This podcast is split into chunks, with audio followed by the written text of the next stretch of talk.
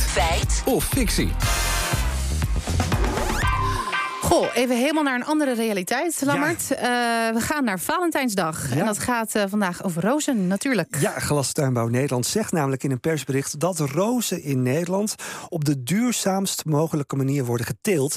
Ja, wij geven natuurlijk graag een roos aan onze geliefdes op een dag als deze. We krijgen ze nog liever, maar dan wel graag duurzaam. Ja, kan dat wel? Nou, dat zochten we uit. We vroegen aan de glastuinbouwvoorzitter Adrie Bom-Lemstra... hoe ze in Nederland dan voor die duurzame kweek zorgen.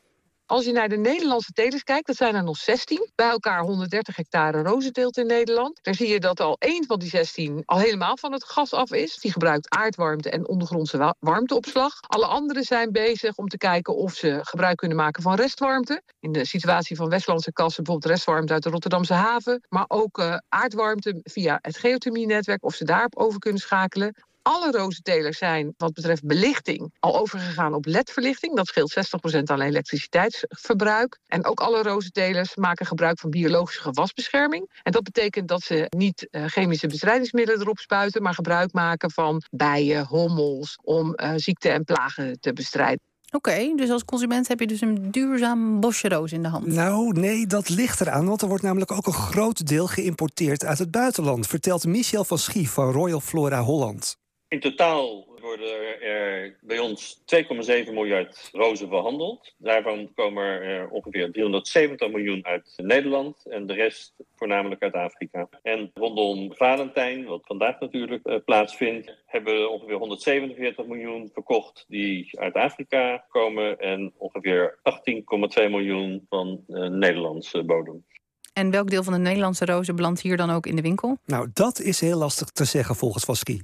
Dat is afhankelijk van de keuze die de koper, dat zijn vaak uh, ook uh, exportbedrijven, wat zij naar het buitenland brengen. En een deel zal in Nederland blijven, maar een uh, deel zal ook naar het buitenland gaan. En 85% van de totale handel gaat naar het buitenland. Dus daar zal ook een deel, een behoorlijk deel Nederlandse rozen bij zitten. Oké, dus het merendeel wat hier in de winkel ligt, komt dus uit het buitenland. Ja. Hoe herken je de Nederlandse roos dan? Ja, ik heb geen idee. Ik heb gisteren een bos uh, blind gekocht. Maar glastuinbouwvoorzitter Adrie Bom-Lemstra legt uit op welke kenmerken je moet letten. Die staan veel langer op de vaas. En, uh, en die zijn veel groter eigenlijk. Hè? Die hebben een veel dikkere bloemknop. Ik denk dat je wel kent, die kleine, die kleine roosjes die je veel ziet. Dat zijn echt andere dan de Nederlandse. Die hele langstelige met die grote, nou ja, wel vijf centimeter grote knoppen. Dat, dat, bloemknoppen, dat zijn vaak de Nederlandse. Uh, bijna altijd, denk ik wel. Oké, en Lammert, nou, waren het grote of kleine knopjes? Ik, ik, ik, moet de centimeter er even bij pakken vanavond thuis. Ja. Goed, je wil het op een duurzame manier doen. Welke opties heb je dan? Sanne Jansen, bloemenexpert bij Milieu Centraal, geeft ons wat alternatieven. We zijn echt heel erg geneigd om het mooiste bosje bloemen te kopen. En dat is dus ook goed om te beseffen dat we daarmee het gebruik van bestrijdingsmiddelen heel erg in de hand werken. Want we kiezen dan de mooiste bloem uit. Terwijl als je er eentje koopt met of een bruin plekje of iets waar insecten van afgesnoept hebben, dan betekent dat dus dat daar een insect op heeft kunnen lopen. En dus er minder bestrijdingsmiddelen gebruikt zijn. Daarnaast uh, is het heel belangrijk dat je bloemen koopt met een keurmerk. Um, of dat je naar een bloemist gaat die een keurmerk heeft. Want dat zijn vaak bloemisten die al duurzamer ondernemen. Dus dan heb je ook alweer uh, betere bloemen. En verzorg ze goed, want dan gaan ze langer mee, Hila. Heb je ook een hele grote bos liggen op jouw bureau vanmiddag. Dus, ja.